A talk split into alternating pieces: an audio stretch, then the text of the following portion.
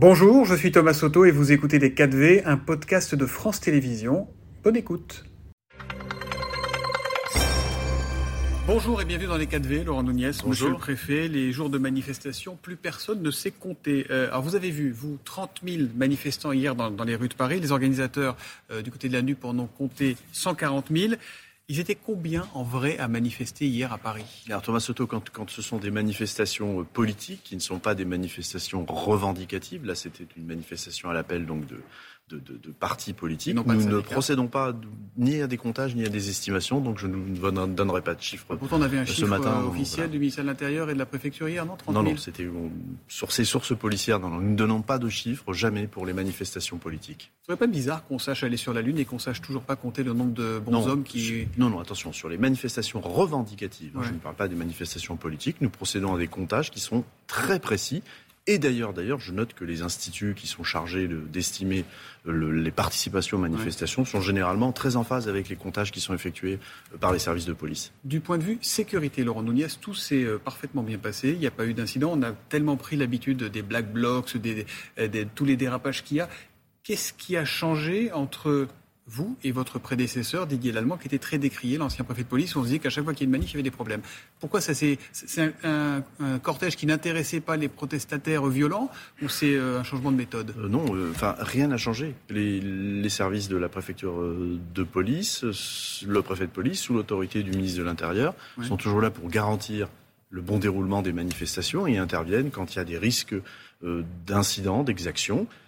Hier, tout n'a pas été parfait de ce point de vue. Il y a eu, euh, nous avions euh, devant euh, la manifestation organisée par la NUPES, nous avions un pré-cortège qui réunissait plusieurs milliers de personnes et qui, au sein duquel il y avait un certain nombre d'individus qui n'étaient pas forcément animés de bonnes intentions. et je salue la, réactivité des, des, policiers qui ont permis d'éviter des dégradations. Donc Combien d'interpellations au total La préfecture de police veille à ce que les manifestations se déroulent sans incident, ça a été le cas hier, mais quand il y a euh, des risques de dégradation, d'atteinte aux personnes, évidemment, nous intervenons. Rien n'a changé de ce point de vue. Combien d'interpellations Il y a eu quatre interpellations qui ont eu lieu avant, en amont, grâce à des contrôles que nous avons réalisés pour éviter que des personnes ne se présentent sur cette manifestation munies euh, de potentielles armes par destination. Comment vous décririez le climat de tension actuel, euh, compte tenu de, notamment de tous les mouvements sociaux qui s'enchaînent et qui vont se poursuivre cette semaine, Laurent Nunez?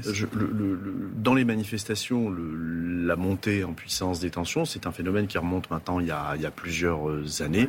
Et donc nous savons très bien qu'un certain nombre d'individus qui appartiennent généralement aux mouvances extrémistes radicales violente, et c'est toujours euh, de, s'infiltrer dans les cortèges, dans les manifestations politiques, syndicales, pour les faire dégénérer. À chaque fois, c'est le cas, et nous sommes très vigilants. Mais là, par exemple, c'est une semaine à risque qui s'ouvre avec tous ces mouvements, avec la grève de demain À partir du moment où vous avez des manifestations, c'était le cas hier avec une manifestation politique, demain, ce seront des manifestations syndicales. À partir du moment où vous avez des manifestations de voie publique, il y a toujours des risques que les mouvances ultra-violentes les infiltrent pour les faire dégénérer, et nous mm. serons donc très vigilants.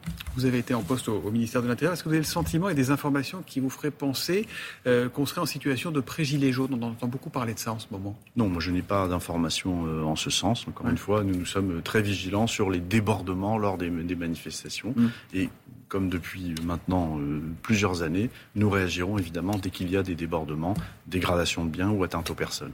Comment ça se passe du côté des stations-service en Ile-de-France? On sait que c'est la région la, plus touchée quasiment. On entendait dans le journal 40% de stations impactées. Euh, quelle est la situation aujourd'hui? Oui, c'est cette situation-là, mais qui devrait euh, s'améliorer cette semaine, comme l'a dit la, Première ministre. D'ailleurs, la situation est un peu plus dégradée qu'ailleurs parce que nous sommes un peu plus loin des raffineries. Il y a eu, à la veille du week-end, beaucoup d'usagers qui se sont rendus dans les, dans les stations pour faire le plein la veille du, week-end. Ceci explique cela, mais la situation devrait s'améliorer puisque pendant tout le week-end, il y avait des dérogations à la circulation des poids lourds qui ont permis de procéder aux livraisons. Donc vous êtes confiant, ça va s'améliorer cette semaine? Comme l'a dit la Première ministre, moi je, suis évidemment euh, confiant, sachant que dans les stations-service, nous organisons également, euh, sous l'autorité de chaque préfet de la, de la région Île-de-France, puisque je suis aussi préfet de zone Île-de-France, nous organisons évidemment euh, des files prioritaires pour les professions qui ont le plus besoin de pouvoir circuler, les services de secours évidemment, mais d'autres professions d'aide aux personnes notamment. On entendait des automobilistes qui commencent à être vraiment tendus par tout ça. Est-ce qu'aujourd'hui vous êtes obligé de mettre des policiers quasiment dans chaque station? Comment ça se passe? On est obligé parfois d'intervenir intervenir. Hein. donc, et, nous mettons évidemment des, policiers chaque fois que les tensions montent, montent en puissance. Mais pour l'instant, il n'y a pas eu d'incident grave de ce mm. point de vue. L'actualité, Laurent Nunez, c'est aussi un nouveau refus d'obtempérer. C'était vendredi à Paris. Un homme a été mortellement blessé. Ses deux complices sont, en, ils sont toujours en fuite, a priori, ces deux complices? A, priori, oui. A priori, oui. Selon les informations en ma possession, oui. Vous connaissez leur profil ou pas du tout? Je ne connais pas euh, ce profil. En tout cas, il y a des investigations judiciaires. Donc euh, voilà, je, n'ai pas à m'étendre euh, là-dessus. On constate un nouveau refus d'obtempérer. Ils sont nombreux. Hein, voilà, donc il faut qu'on soit extrêmement vigilant là-dessus. Mais quoi qu'il en soit, ça ne dissuadera pas les forces de l'ordre sous mon autorité et évidemment pour, sur mon autorité en région parisienne, mais évidemment dans l'ensemble du pays, comme l'a rappelé le ministre de l'Intérieur, ça ne nous dissuadera pas, un, de faire des contrôles et deux, évidemment, d'engager des poursuites quand il y a des refus d'obtempérer. Vous entendez cette petite musique euh, qui monte et qui dit qu'il ne s'agit pas d'inverser euh, l'agresseur et l'agressé hein, dans, ce genre de situation, mais cette petite musique qui dit que la, police aurait peut-être la gâchette euh, un peu facile. Est-ce que c'est un sujet de préoccupation pour vous? Non, c'est pas un sujet. Je, pense que cette petite musique, c'est inverser les responsabilités. Je, je, pense que même jouer cette petite musique-là, c'est inverser les responsabilités. Je crois que quand la question n'est pas légitime. Quand il y a des refus d'obtempérer, systématiquement, c'est que ces personnes ont des choses à se reprocher. Vous savez, dans tous les refus d'obtempérer, Généralement, nous poursuivons, nous mm. interpellons. Ce sont toujours des, des, personnes qui ont des choses à se reprocher. Ça va du défaut d'assurance au trafic de stupes à des choses bien plus graves. Et les policiers n'utilisent leur arme administrative que dans des cas limité, extrêmement minoritaire par rapport au nombre de refus d'obtempérer. Et quand soit leur vie est mise en danger, soit euh, ils sont, les, auteurs sont susceptibles de mettre en danger euh, la vie d'autrui. Et je n'ai pas de raison à ce stade de penser que la situation de vendredi était différente et que les conditions de la légitime défense n'étaient pas réunies. Je n'ai pas de raison de penser le contraire, mais il y a une enquête qui est ouverte et qui le dira. Autre affaire tragique, Laurent Nunez, c'est la, mort de la jeune Lola, dont le corps a été retrouvé dans une malle dans le 19e arrondissement de, Paris. Qu'est-ce que vous dites ce matin à toutes ces familles qui sont euh, inquiètes, très inquiètes, qui se disent mais en fait on ne va pas laisser nos enfants sortir, on ne peut plus laisser sortir. Qu'est-ce qui se passe? Euh, D'abord, je, c'est une affaire judiciaire. On est d'accord. Évidemment, je, ne vais pas euh, la, commenter. Moi, je fais confiance hein, aux, fonctionnaires de police de la brigade criminelle de la direction euh, régionale de la police judiciaire de la préfecture de police, qui est saisie pour faire toute la lumière euh, sur ce crime atroce. Et moi, je vous parle du climat d'insécurité que ça fait naître.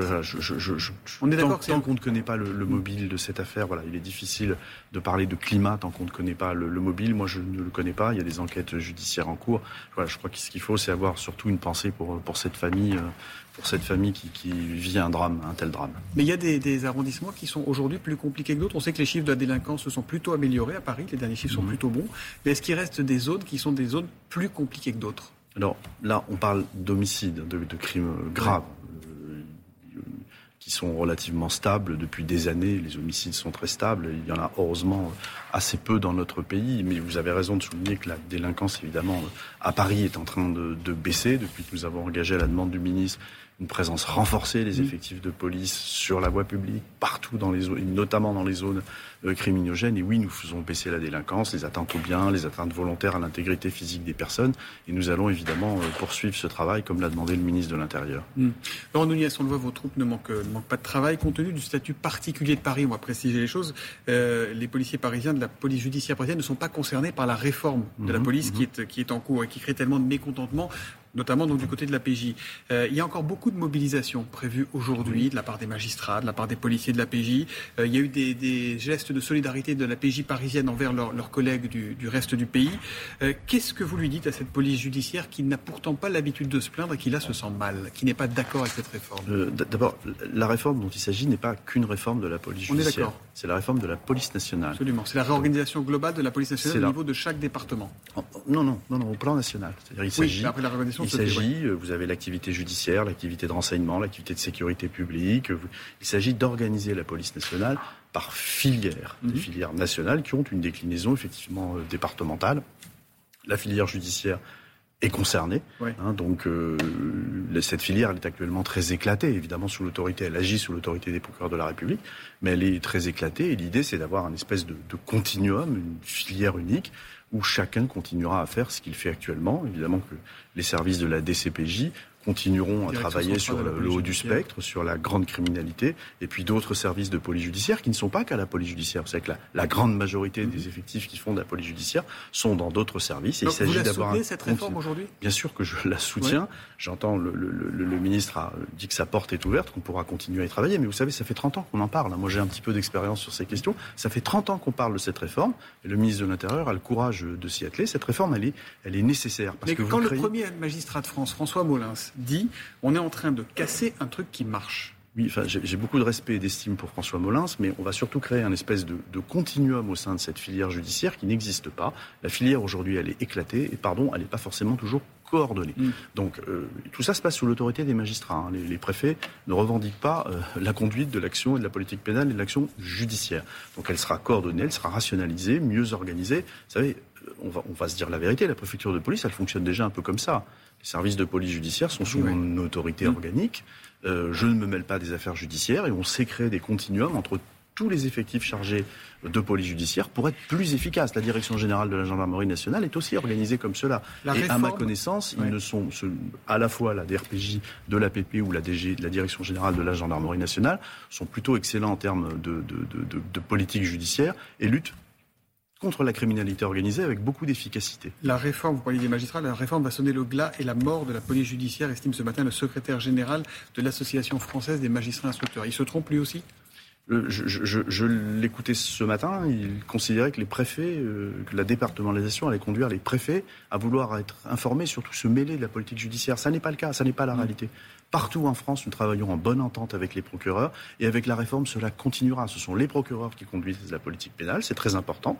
Et euh, vous savez, cet après-midi, par exemple, je soutiendrai un état-major euh, qui réunira euh, les préfets de la région Île-de-France et, et l'ensemble des procureurs pour discuter de la façon dont on va s'organiser pour les Jeux Olympiques. On travaille déjà en coordination et les choses ne changeront pas. Allons-y sur les Jeux Olympiques. cérémonie d'ouverture en extérieur, en public, qui va réunir 4, 500, 600 000 personnes. ça se fera comme ça ou pas? Est-ce bien raisonnable euh, Alors, les Jeux Olympiques, c'est déjà une grosse mobilisation pour sécuriser les sites, hein, les sites en eux-mêmes, les sites cette cérémonie, cette cérémonie d'ouverture. Et puis, il y a la cérémonie euh, d'ouverture, évidemment, à laquelle euh, nous travaillons, qui se fera. Hein, qui se fera donc avec une, parade sur la scène de cette ampleur-là tous les athlètes de cette ampleur-là. Nous sommes en train de travailler à la sécurisation euh, du public qui viendra assister euh, à cette cérémonie, la sécurisation des, athlètes. Donc les choses se passent dans de bonnes conditions. Et puis nous travaillons aussi à la sécurisation du flux de personnes qui va vouloir se rendre euh, à cette cérémonie. Et pour l'instant, il n'y a évidemment aucune raison d'être inquiet. Et tout tout se passe bien dans cette préparation. La menace terroriste sera évidemment une préoccupation majeure pour, euh, pour ces JO dans, dans, deux ans. Plus près de nous, où on en est aujourd'hui dans la capitale de cette menace? La menace terroriste dans la capitale, c'est la même qu'ailleurs sur le territoire national et qu'a rappelé le, le, ministre de l'Intérieur encore récemment. On craint toujours l'action d'individus euh, qui sont déjà sur le territoire national, qui agissent de manière euh, quasi impulsive maintenant. Hein, donc, qui sont... on, est, on, est, pardon, on est dans du classique, de l'habituel on est, on, est, on, est, dans du classique. Avec les fêtes de fin d'année, dans un petit pic On est dans du classique, de l'habituel, avec le risque de cette menace endogène d'individus présents sur le territoire national qui pourraient passer à l'action en un trait de temps et sur laquelle se concentrent les services de renseignement. Et toujours, évidemment, beaucoup d'attention portée à la menace exogène, celle qui vient de l'extérieur. On sait très bien que l'État islamique, Al-Qaïda, on sait très bien qu'ils veulent continuer, ils veulent nous attaquer. Ils sont capables de le faire aujourd'hui? Aujourd'hui, nous pensons que cette attaque est moins probable, mais la volonté, leur volonté de le faire est là. Et donc, il faut rester extrêmement vigilant. Ça suppose beaucoup de travail des services de renseignement avec tous nos grands partenaires des services de renseignement étrangers. C'est ce qui est fait. Il y a eu des alertes récemment à Paris Il n'y a pas eu d'alerte euh, récente, mais il y a eu, je le rappelle quand même, près de 40 attentats, euh, plus déjoués hein, depuis, euh, depuis 2017. Donc c'est énorme. On a mis beaucoup de moyens dans les services de renseignement, dans les services de lutte antiterroriste, ce qui leur permet d'être extrêmement performants. Merci beaucoup Laurent Nunez d'être venu dans les 4V. Merci à vous.